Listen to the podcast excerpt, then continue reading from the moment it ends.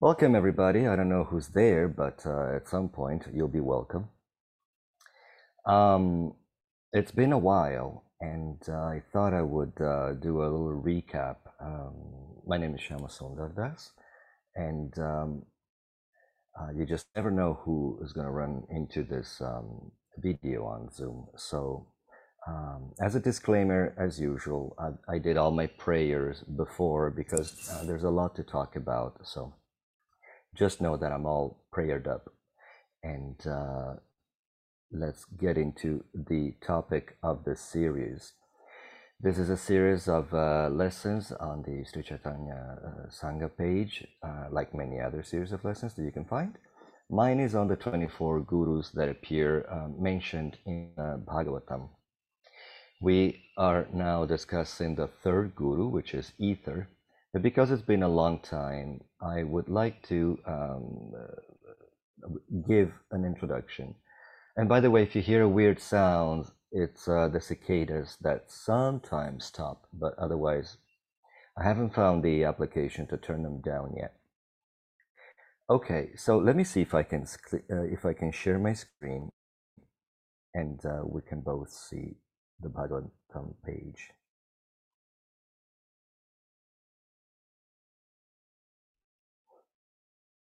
Except I'm not getting any option. Oh, okay.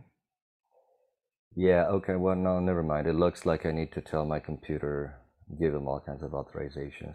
Not this time. So, um, I don't know how to get out of that.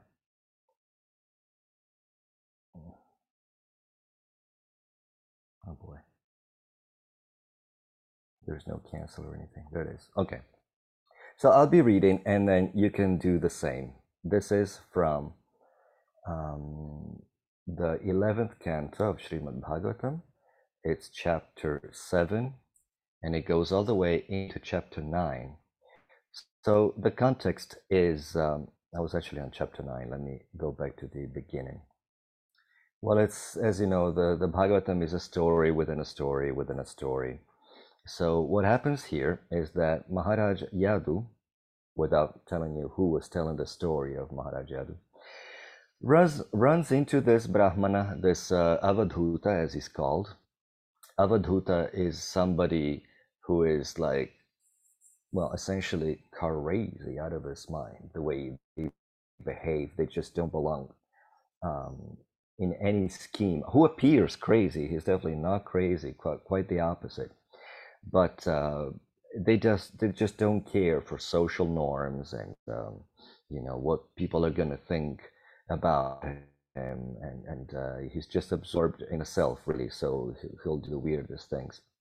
And so this brahman in particular caught the attention of maharaj yadu because he said you're capable to do to do stuff religious activities or any sort of activity. You're just wandering around like a child like you have nothing to um, to find in the material world. So he got intrigued and he asked him. And uh, the Brahmana said, hmm, My dear king, this is uh, the verse uh, 32, text 32 of the seventh chapter of the 11th canto of Srimad Bhagavatam. My dear king, with my intelligence, I have taken shelter of many spiritual masters. I hope the quality of this microphone is good because my super duper microphone broke uh, last month. Um, having gained transcendental understanding from them, I now wander about the earth in a liberated condition. Please listen as I describe them to you. And this is the list we'll be going over. So you can think you can see that it used to be a weekly affair, now it's a monthly thing, and 24 months we're going to be talking about these gurus forever. But what better what better thing do we have to do?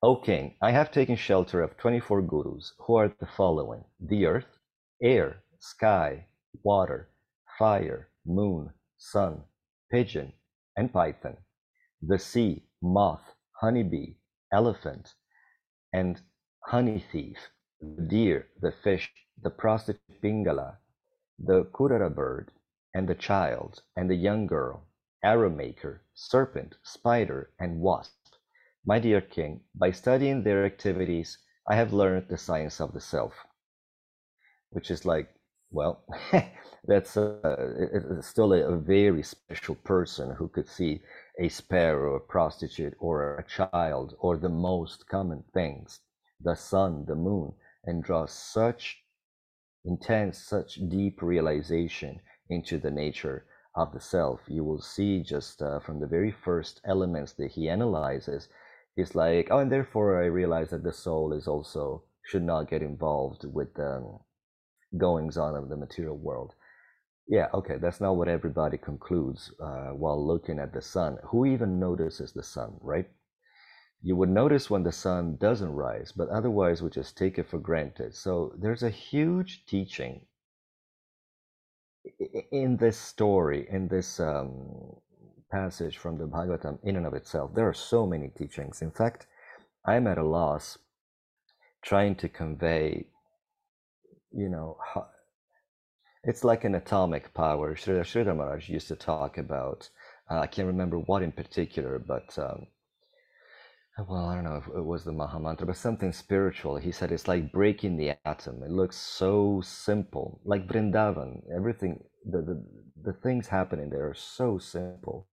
Or the example is given that a grain of sand in Vrindavan has enough knowledge to drown this whole world, or, or has more knowledge and consciousness than this whole inert, manifest, phenomenal world, or phenomenic word world.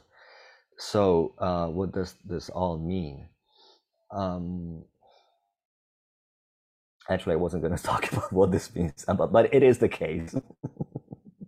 uh, so, there's so much that could be impact. And uh, I, I, find myself struggling when I prepare or when I kind of meditate on all these mm, topics. How is ether my guru? How should I see my guru in ether? and so many realizations uh, realizations come about that I'm like, gee, that's a long way to, you know, if I went that route, I, I would need five hours to talk about that, and so it really chokes you up and makes you not want to speak at all, which is another important teaching, another base teaching of our tradition that words only go so far. We can explain you know the infinite the eternal the absolute with words but words are not eternal or absolute or, or infinite they can only help us conceptualize given that we do live in the world of words of labels of designations and uh, and we need them. As a side um, note you may have seen those articles those videos saying how you know the ancients didn't have a word for blue. They just uh, wouldn't conceive wouldn't uh, be able to perceive blue. They thought it was a shade of green. I remember when i was studying bengali to write a song about my my guru maharaj i, I, I was like i'm going to make it in medieval bengali because why not? So i had to learn bengali. And i learned modern bengali and then i kind of aged it by exposing myself to the Bengali of Bhaktivinoda Thakur, which is kind of like modern and ancient at the same time, and the Sri Chaitanya Charitamrita. So in this modern Bengali book, it said that Hari means green, blue.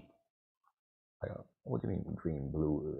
Uh, we in the West just hear that Krishna is blue, you know, color of a monsoon cloud or you know black emanating light which makes it look bluish. But we all think of krishna as blue although krishna means black. And yet hari means green. And in common hindi words you know hari dhanya means green coriander hari mirch means green chilies.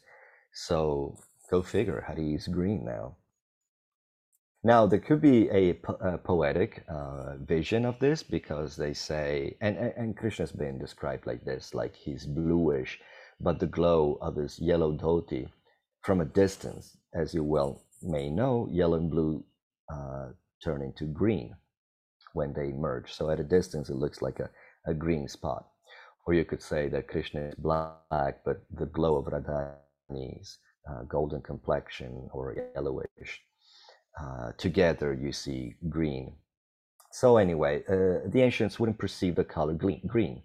Just like in English, we have a color for pink and red, but um, it's really just red with white, right? We don't have a, a color for a, a name for uh, you know, a very light uh, green, like I guess minty green. There are so many shades of colors, and but essentially somebody would say it's green. They wouldn't say, oh, it's mint. Uh, so for the ancients, blue was green, and yet another tribe in Africa has like 30 names for 30 shades of green or some some crazy number like that.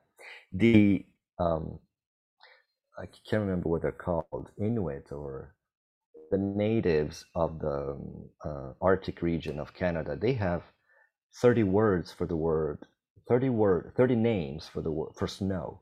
You know, when it's uh, fluffy snow, recently fallen, or like frozen snow, or like slushy snow. We just say it's snow. What more is there to say once you know it's you know that icy stuff that falls from the sky? It's snow. So you know, or, the whole, uh, you know, what's it called? Thing that's going on in society, in modern society right now, with transgender people wanting to be recognized and wanting a pronoun. I personally don't think that language should be revolutionized like that, and that we should do away with the masculine and feminine, which are so much at the base of uh, how we perceive the dual world, the duality of the world. It doesn't matter you know, we attribute, we in the West, in the modern society, attribute a, meaning to masculine and feminine. And so we're like, why do you have to call it masculine? Why? But the truth is that there is duality. Well, there is the perception of duality. If I if I get to it, I'll be I'll be talking about this. How this is not the world of duality. This is the world where you perceive duality, but really, there's nothing but consciousness. There's nothing but Krishna and his energies interacting but I'm jumping, jumping again. I'm still explaining this color blue thing. Uh, so anyway, it's important to have a word for something. Human beings cannot quite conceptualize of something if they don't name if they don't have a name for it. So just like in Canada, the native people have so many words for snow. You can find so many words for love in Sanskrit. You have priti, you have prema, you have kama, you have, uh, uh, you know, sneha. So so many different words. Okay, so mm, why was I talking about words and uh, we're talking about the gurus? Well, well, I, I guess it will come, but um, see, that's the problem of uh, talking to a camera. They can't give you feedback. I really cannot remember what I was talking about. This is the world of words. Well, that is true. You, you, you can believe me on that. We, it's, it's our experience. Uh, we're talking about the essence or the gurus. Anyway, back to the original story. It, it, it will, come back. So this uh, Avadhuta is telling uh, Maharaj Yadu, I have these 24 gurus and I got self-realized by observing uh, these uh, very common things. So the point I remember making is that how many of us have seen the sun? How many of us have stepped on the earth? Probably all of us, and, and thought, you know, oh, the earth is my guru, like the Savadhuta thought. So it kind of goes to show that, um, oh, again, so many things. Um, I was talking about how hard it is to unpack all these teachings because, you know, here I am trying to make sense of how ether is our guru or how we can see our guru in ether and i was saying there's an overarching teaching that can be found in this story. The very mm, existence of this avadhuta is a teaching. It means that um, let's see if we can explore that one and uh, get to the end of one of my ramblings. Um, how likely it is if you don't have previous mm, you know practice in a transcendental uh, pursuit, how likely it is to, uh, to obtain self realization from seeing the sun, from observing the earth and the prostitute and the moth. Maybe, you know, uh, in this lifetime, you do it once and you and you obtain realization, but that's because of the advancement, the progress you've made over other lifetimes and uh, I'm still not alone. It's very important uh, or, or, let's say the Gaudiya Vaishnav uh, movement stresses, I heard, I don't know all of them, but I believe it, the figure of the guru more than any other sampradaya or um, any other spiritual path. And it's uh, very important. So, in, in the 11th canto itself, I forgot to make a note. I'm, unfortunately, I don't remember the, the number. Let's see if I can find it uh, real quick. But anyway, in the 11th canto, which is the one we're addressing, uh, we're, we're analyzing now, Krishna says, Krishna himself himself says there 11 17 27 he says Achar, acharyam mam so acharyam mam vijanyat mean, means it should be known um, that the acharya is mam me acharyam mam vijanyat well, anyway, then uh, the verse goes on. But Srila Sridhar Maharaj is fond of uh, quoting this, and my Guru Maharaj, Srila Tripurari Maharaj, uh, Srila Bhaktivedanta Tripurari Maharaj, is uh, fond of, um, uh, you know, um,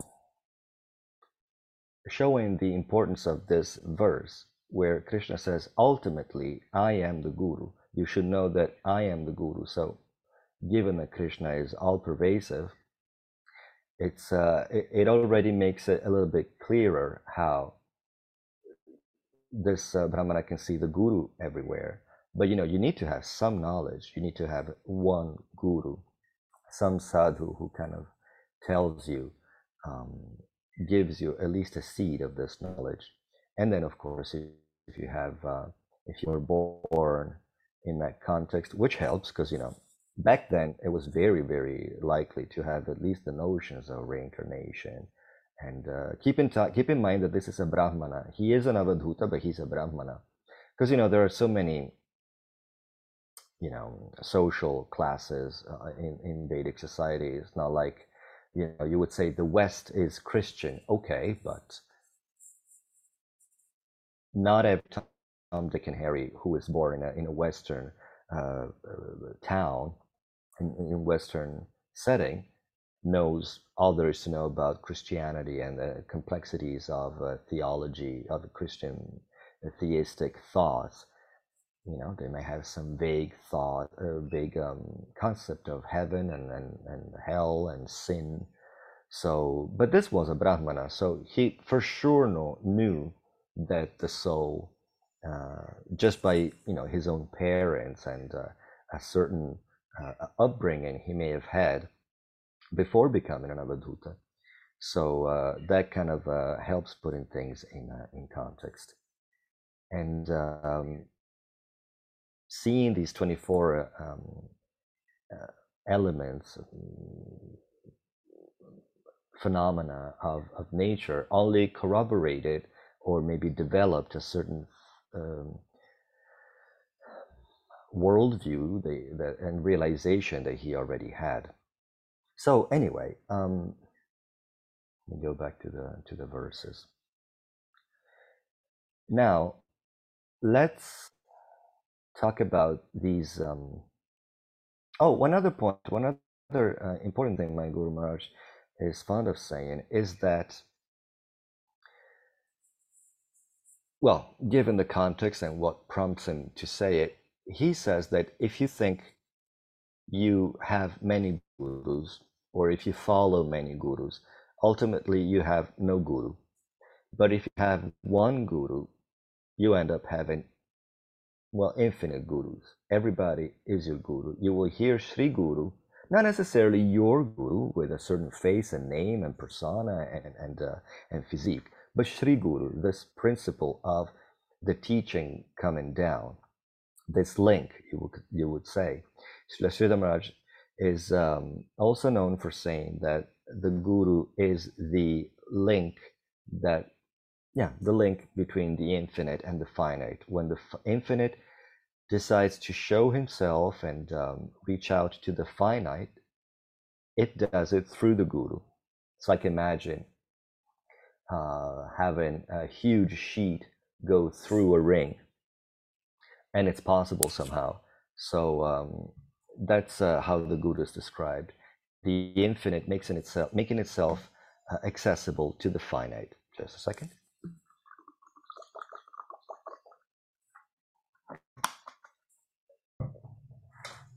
And so the infinite means everything, an infinite number of things, everything that there is, the absolute. It's so inconceivable to, again, a whole lesson class, if not many, many uh, classes, should be and could be um, uh, given just to explain this point, a very crucial point of our uh, um, um of the path we've chosen. Well, it's it's actually universal. It's got nothing to do with our path. It's just how it is. You got to learn. There there will always be somebody, something that knows more than you that you can draw benefit from, etc. So, um, so that's why by accepting one guru, you can funnel all the teachings, all the you know the mercy, all the help from the whole absolute that you're, that you're part of, but you just cannot quite see it that way. And um, through this one ring, like I was saying, the sheet through the ring, uh, and that's what Sridhar meant. The Guru is the link between the infinite and the finite. When the infinite decides to show itself through the uh, um, to the finite, whereas conversely, you have these people who say, "Oh, I have um, many gurus. I listen a little bit from everybody," which sounds so open-minded and uh, liberal, and um, like I'm not sectarian. I don't listen to just this one person saying that we should do it this way but ultimately, when it comes to commitment and you know doing things with your life, who are you going to listen to? Everybody? Ultimately, nobody, because you don't have a, a sense of belonging, of duty, of love, which is. Uh, mm, I was saying that in the Gaudiya movement, the Guru is um, much more crucial. The position, the figure of the Guru is much more important than any other sampradaya. Meaning, you just don't get initiation from somebody like, you know, I got the mantra and I'm on my merry way. There's a, a deeper relationship. There can be a deeper relationship. And given that a Gaudiya Vaishnava will teach love of God, he or she teaches you to love. So naturally, it's, it's the subject matter you're trying to learn you're trying to master so in the very least you'll be developing love for your guru um, and and the guru is uh, a notion of love and mercy and compassion and help as uh, we perceive him or her the, the figure of guru. So if this avadhuta had 24 gurus like i said man i'm talking about i hadn't prepared any of this but it's it's it's uh, let's show let's all in, uh, enjoy the ride. It's uh, the magic of prayer. You just you just pray and then you just let it go. Let it just flow out see what happens. Um so the guru so um, the point i made other times is that for all intents and purposes he could have had 240 gurus 240000 gurus but the point is what i was uh, saying before if you have a guru, if you have a path and a commitment and a goal and a way to reach the goal, then you naturally take advantage of everything that helps you uh, achieve that goal. And whatever helps you, you take it as your guru. Whatever comes in the whatever helps comes your way, you feel gratitude. You're Like, oh, it's coming. I mean, I'm making it a bit abstract and poetic, but uh, you know, it is this way. It's been described so many ways in our scriptures. So this Brahmana who already had the background uh, and the you know upbringing of a Brahmana and a core of uh, spiritual knowledge, on top of it became an Avadhuta, and uh, he says he became an Avadhuta after observing these twenty four gurus. It's uh, well, I am no, I am no authority to say if that was the case or not, but uh, if we were to bring it closer to home are we gonna uh, you know achieve realization by you know all of a sudden we're like i need to look for a python and where's the prostitute you know uh, I don't know, a moth or whatever. Uh, and I live in the in the forest of Costa Rica. Not too many prostitutes here, but I've seen moths and the sun and the moon and air, water, and, and all these elements. Um, I'm still not quite self-realized. But anyway, this is just the generic story. I haven't quite touched on all the gurus, but it, it's just important to to know that you know Sri Guru is everywhere. So naturally, you know, you can name 24 out of the many sources of inspiration. And why is Sri Guru everywhere? Because, like I said, Acharyam Mam Vijaniyat. It should be known that I, Krishna says, I am the Acharya, and he's everywhere.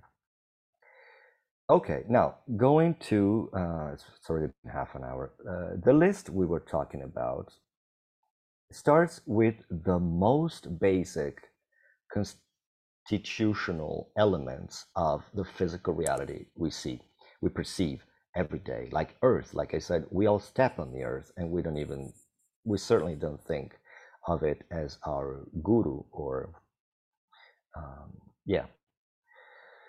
And uh, to sum up as best I can, what we've talked about so far about these gurus, uh, we were saying that the Earth, uh, with its solidity, teaches us self-centeredness not in the sense of uh, egocentrism and you know to be centered in self not who we think we are but the actual self to find um, you know guru. Guru means heavy so like the earth is heavy.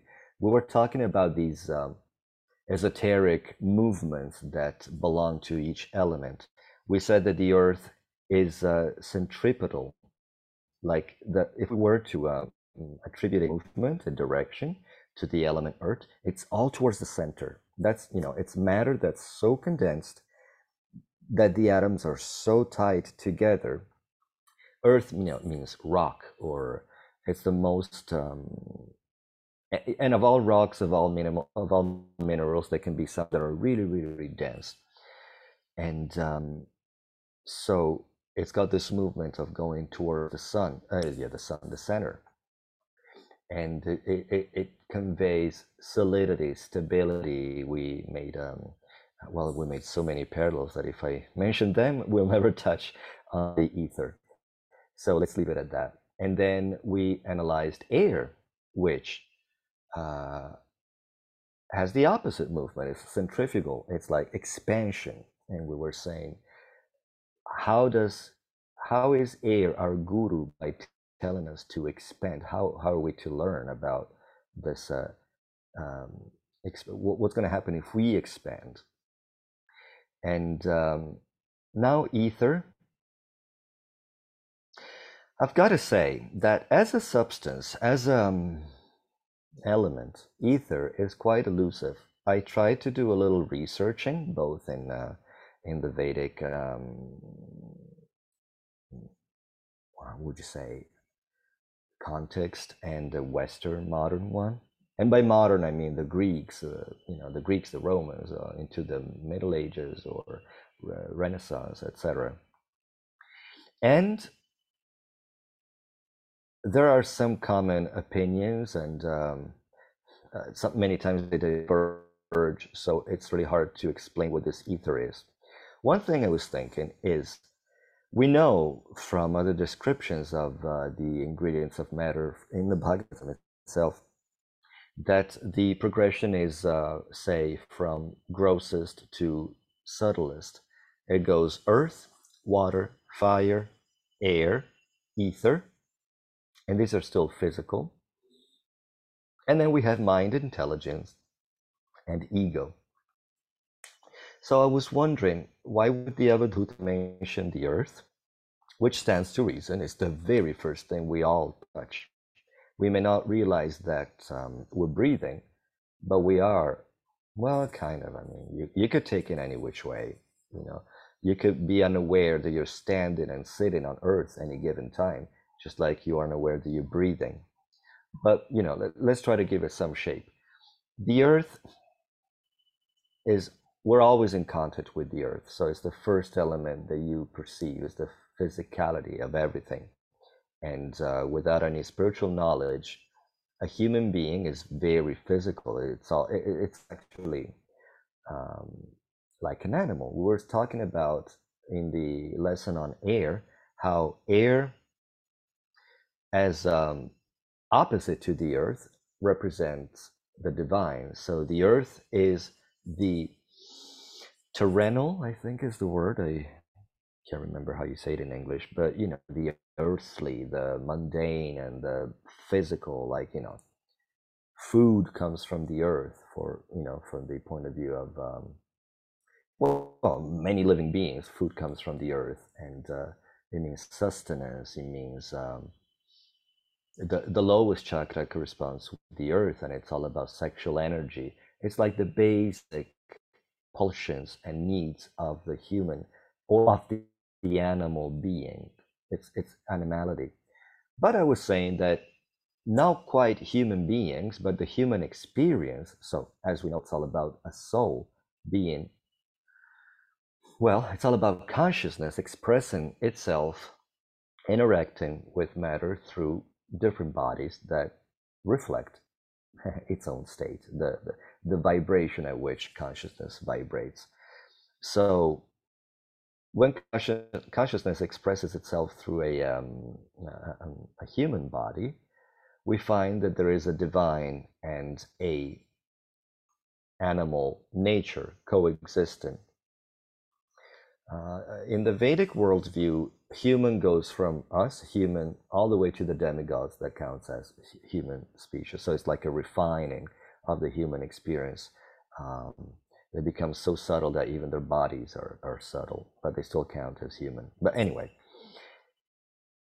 the kind of knowledge I'm talking about is um, just as a stuff that you can find in the Kabbalah, you know, in the tarot, in this like how the ancient and most civilizations would just try to make sense of the world we live in. So Earth means your basic eating, sleeping, mating, and defending. It's like the, the turf, our turf, the, the, the, the terrain we live on. And we as human beings stand on earth, but we need to breathe. You know, we need to stand on earth. We find everything on earth, but without air, we die on earth. uh, and we become earth. We go back to earth. And again, whoever is we, you know, our body. But anyway, if we were to follow this esoteric vision of everything, man stands on earth but needs air to breathe just like we are conditioned souls we need we need to sleep to eat to we don't necessarily need to mate but uh, these are very normal necessities of uh, the human experience. And uh, shelter sleeping to various degrees eating sleeping reproducing. I guess as a species the, the human species needs to reproduce not every single individual but whatever. But then human being is also among all animals, from what we understand and, and perceive.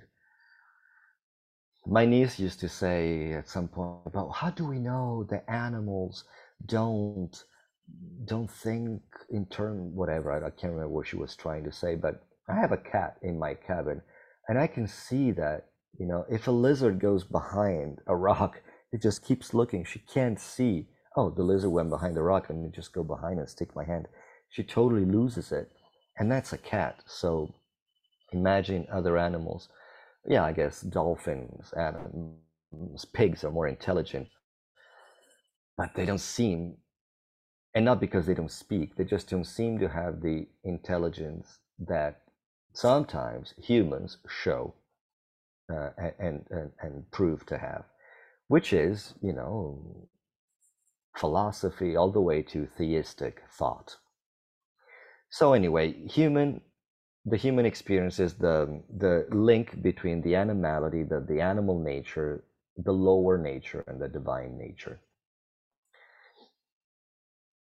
Which let me qualify better. It's not that humans are divine in and of itself. Uh, humans are the most facilitated in realizing how we are divine, but we, everybody, every soul, is a spark of the divine all of us That's the thing. That's the, I, I wouldn't say all of us we're are God, but God is all of us. It's nothing but consciousness expressing itself to infinite degrees in all kinds of ways.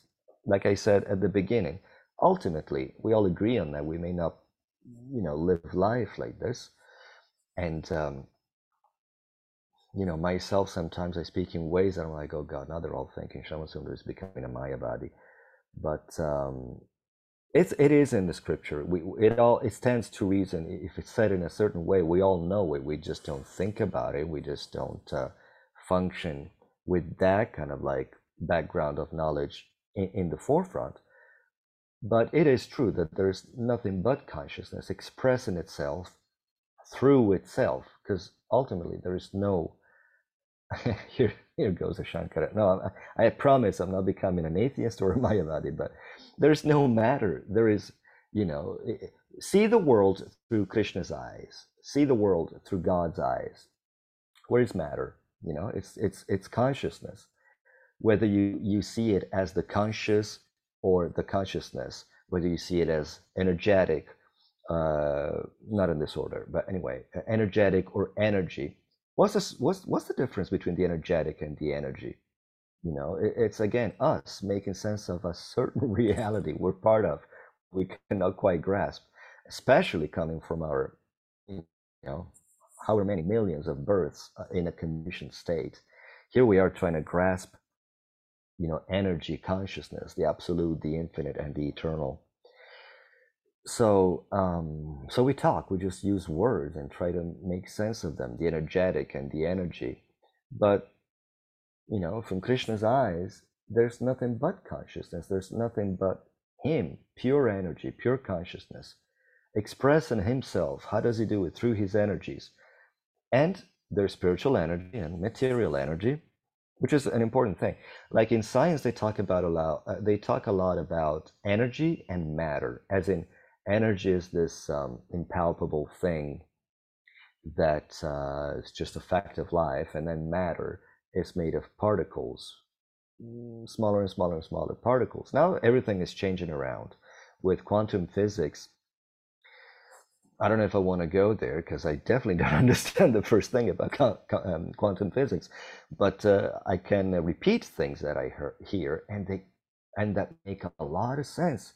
And I'm like, wow, science is catching up with what the Vedas have been saying all along, and that people were dismissing. Well, some people were dismissing, like people born in a Vedic uh, setting were like, okay, yeah, sure, Mahavishnu looks at matter and impregnates matter and they just accept it at face value and, and meanwhile they have a, a sense of how of how things came to be.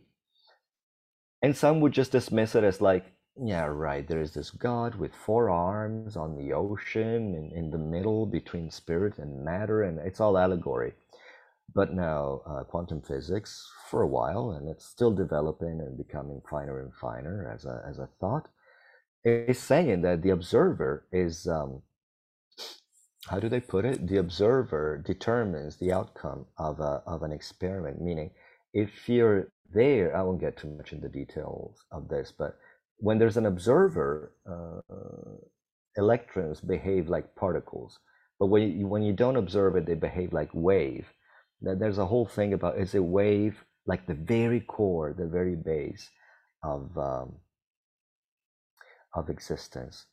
Um, others note here it's more accepted now that a particle matter can also act as a wave energy at the same time. Yeah which is what i was talking about. So is it one or the other? So even the scientific thought is uh, because i'll tell you what yes just yesterday while researching ether if i can go back to talk about the ether there was this guy who was saying to prove the existence of ether he was all into tesla and his um, uh, uh, you know, uh, explanation of the world and um, how all the ancients used to see and describe everything.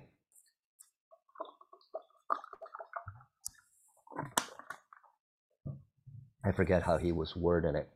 He was a very bo- boisterous guy saying, Oh, they're all stupid. Humanity is stupid. Scientists are stupid. And he said how it is. He said it how it is in his vision, but I couldn't quite make sense of it. But he says that there is no particle or, or wave, nothing being sent, whether it's light or sound, nothing is emitted from here to another place that receives it. Like it's all floating in the ether, soaking in the ether.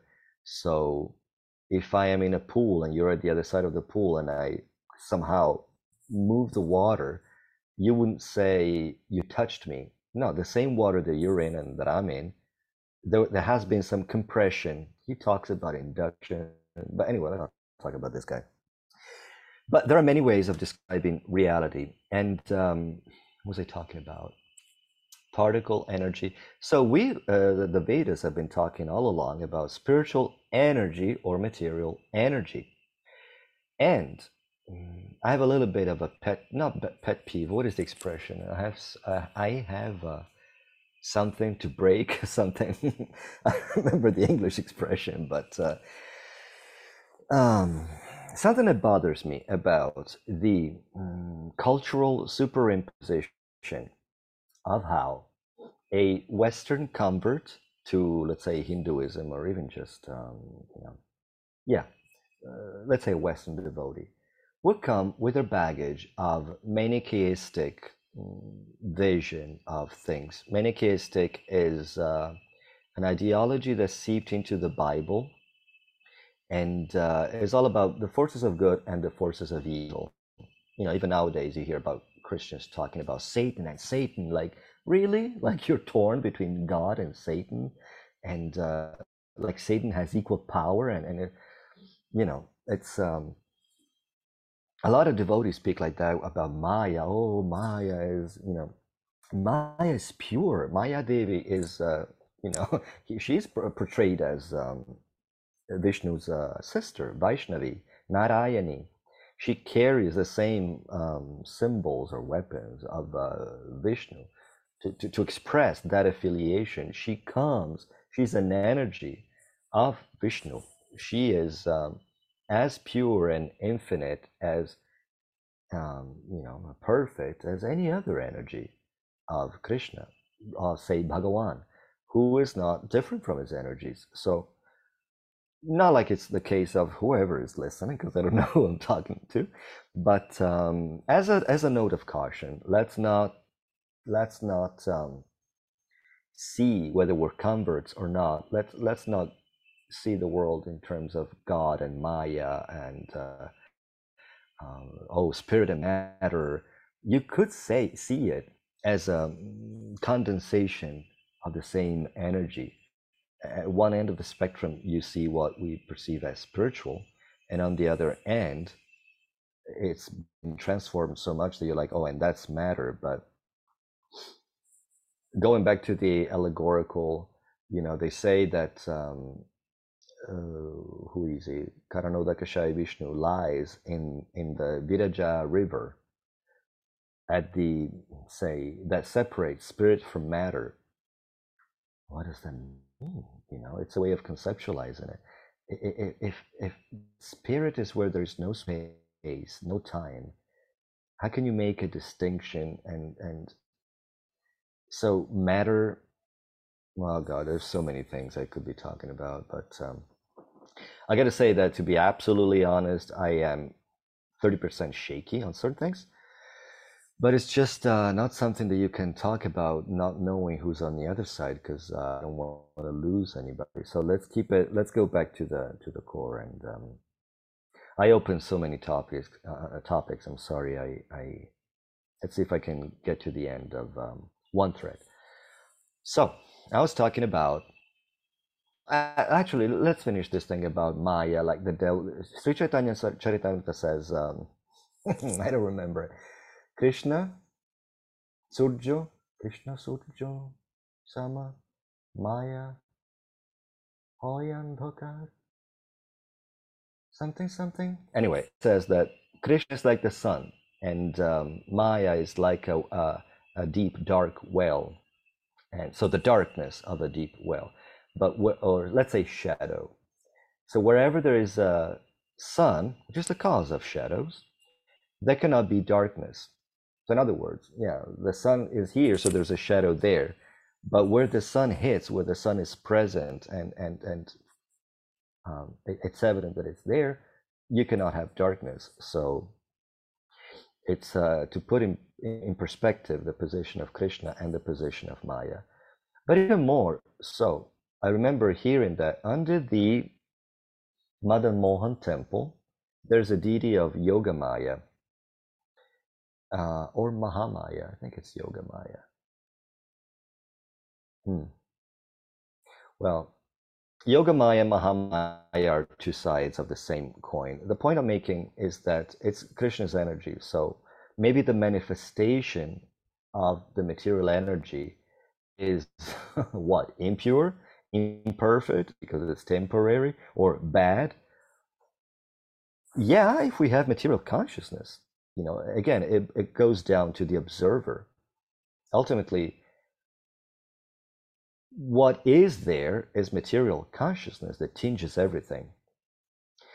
So now I'm trying to remember why I said that let's let's see the world through Krishna's eyes. There is no evil, nothing to, nothing imperfect, nothing uh, impure. And I was saying that um, it's consciousness, it's expressing itself from you know Krishna interacting with his girlfriends and, and friends and, and everybody in Braj in, in ways with such intensity and all the modalities that we know and hear about where he doesn't even know he's God. And then it's still consciousness expressing itself through Vaikuntha, through, you know, uh, all the way through the material world. You know, the jivas are specks of consciousness. So you can say that's Atma and that's Paramatma, but if you just see it as consciousness, it's really all that's happening consciousness expressing itself through one medium or another and uh, relishing the uh, the experience that it, that it draws out of it, its own expression and there are infinite expressions all the way to the what we may perceive as the most oh i don't know you know spacious like you know there are people what was i talking about just yesterday i was thinking my god can you imagine people in beirut going through a pandemic and a huge bomb explodes. I wonder how they recuperated, how they could. I would have a nervous breakdown. So, and you're like, that's divine? That's the divine express in itself? Uh, yeah. You know, think of all the things we can go through in our dreams, the dreams or, or the nightmares. We don't give them a lot of uh, a lot of um, credit, but it's really just us. They say that whoever we see in a dream, where we interact in a dream, is really just a facet, an expression of our subconscious, ultimately of our self, our fears and our, our, our. So, us. That's what Vishnu does. That's what Bhagawan, consciousness, does. You would say that, um, you know, Vaikuntha all the way to Vrindavan is God's lucid dream, where he really decides what to do and everything is super special. And um, the material world is this nightmare in a way. I mean, a nightmare kind of uh, implies lack of control, but um, yeah, ultimately, every one of us we're all characters in God's dream. So their default. What what good and what evil is there? Everything is is pure and spiritual, which you know might confuse a lot of people. Like what? Well, yeah. I mean, uh, the only problem problem is material consciousness. Not even matter is a problem. What is matter if we said it's not even matter as we perceive it, it's just energy. Like Prabhupada, you know, gives that famous example of electricity. You can get a fridge, you can run a fridge with it, you can run an oven, it's just energy. Okay, so let's see. My God, 10 minutes. Um, ether. I was saying that the ether is um, well, if nothing else, let me let me conclude with this uh, analysis of the movements because it's a cute one to remember and uh, to keep in mind and meditate on.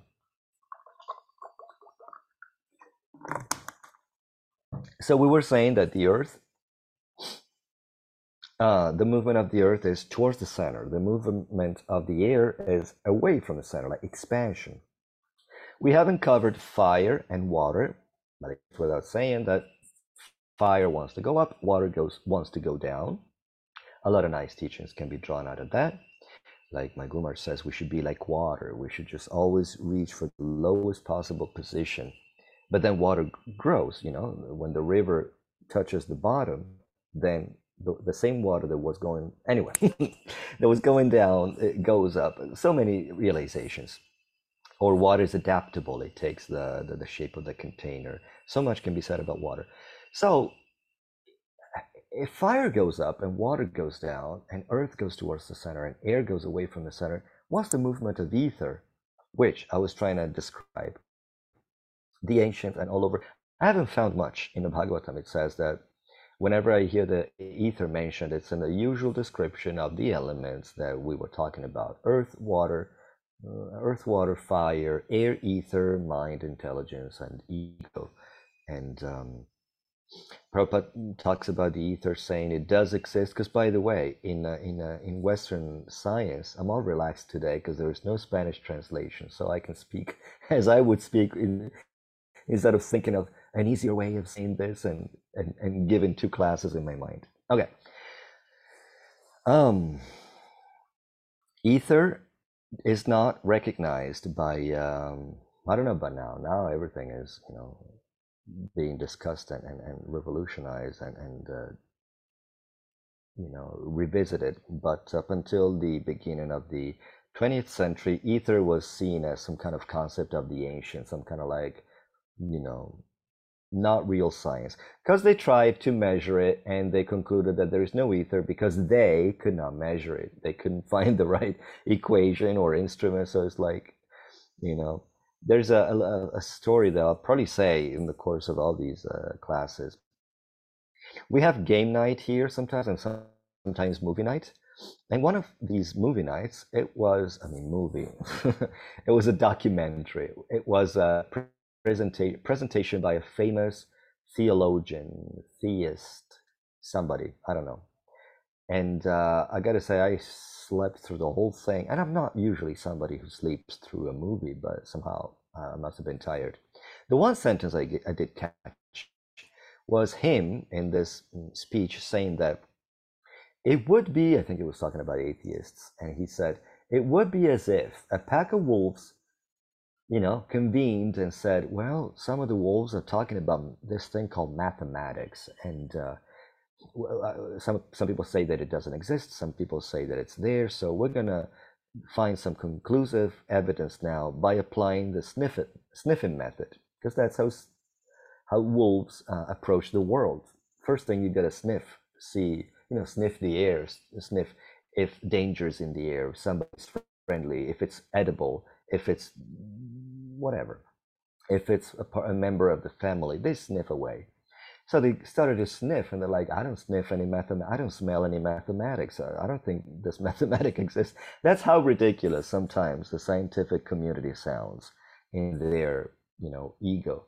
They keep saying, "This is as far as we've understood so far about reality," and then in the same breath, they start spewing facts like it's like this, and this is not the case, and doesn't exist, or whatever. Another financial monetary interests and the, the famous Food and Drug Administration saying no studies there are no studies that conclude that this herb helps or this practice helps. Yeah because no studies have been done or made or in a conclusive way because nobody was put in the money because they don't care to patent an herb because it's a it's free medicine. But anyway.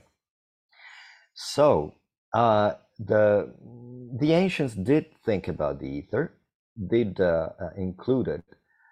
And there are mm, different opinions. Some people say it's space, like there is earth, water, fire, uh, whatever I said, earth, water, fire, air, and then all these elements are contained in ether, or the space between them is ether. So ether is uh, akash in Sanskrit, and some people call it sky. As a matter of fact, Oh, I don't know. Should I do two classes? Because I haven't even started.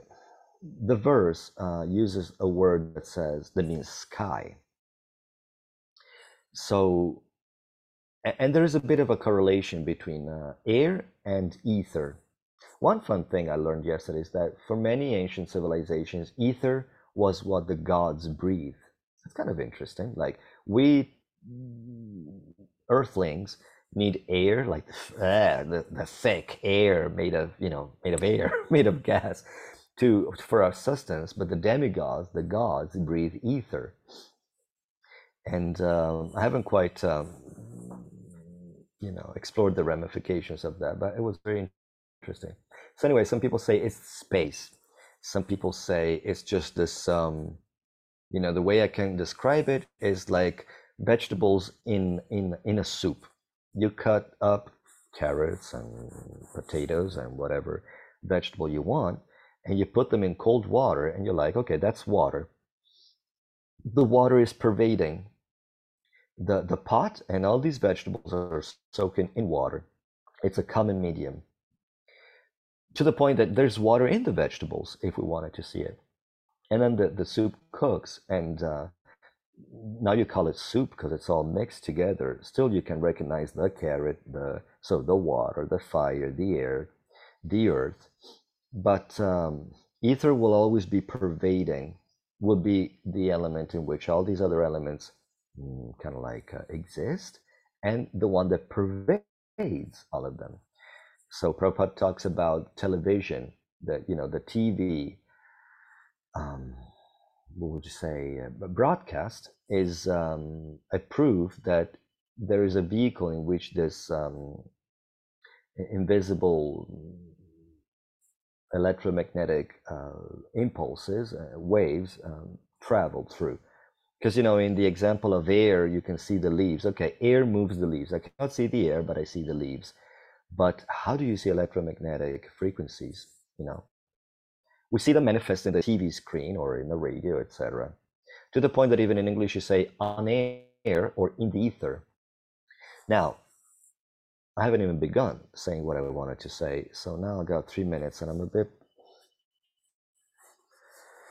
gee i don't know. I don't expect myself to say much about the moth or the who knows? Like I said, we're discussing the infinite, the eternal, the absolute. So we got nothing better to do, and uh, we could be doing this for, if it's not, let's see, this is the third out of twenty-four gurus.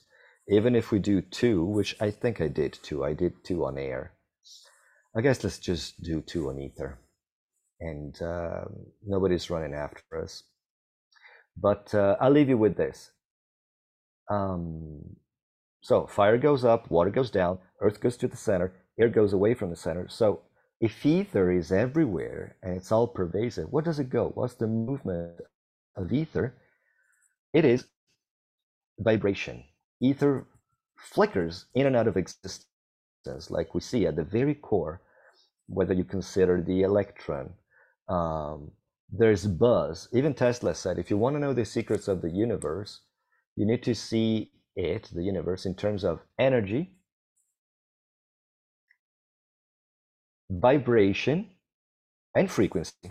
So basically, there's nothing but vibrating energy, and and um, it, it pulses from let's say up to down or compressed and less compressed, and the frequency at which this alternation happens is uh, you know what this whole world manifests out of out of. You can see brahma created the whole phenomenic world out of um, mantras. He just spoke the world into existence.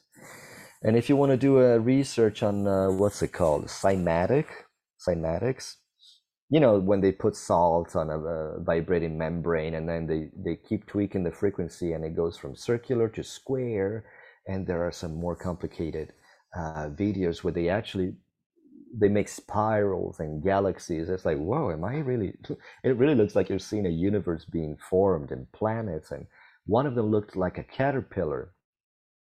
So there's this theory that, uh, that you know this key uh, to read the world where everything is a buzz, everything is vibration, and so that's i guess what we'll talk about next time. So the vibration the ether the sound you know how much can we say about sound and the quality of sound and uh, and another aspect of ether is that it's all accommodating which is another quality a vaishnav would want to uh, cultivate So I guess stay tuned for uh, next month, and we'll be talking about more on this. I I wasn't hoping I could uh, discuss everything I wanted to discuss, but you know, again, it's it's not about water. It's not about the ether.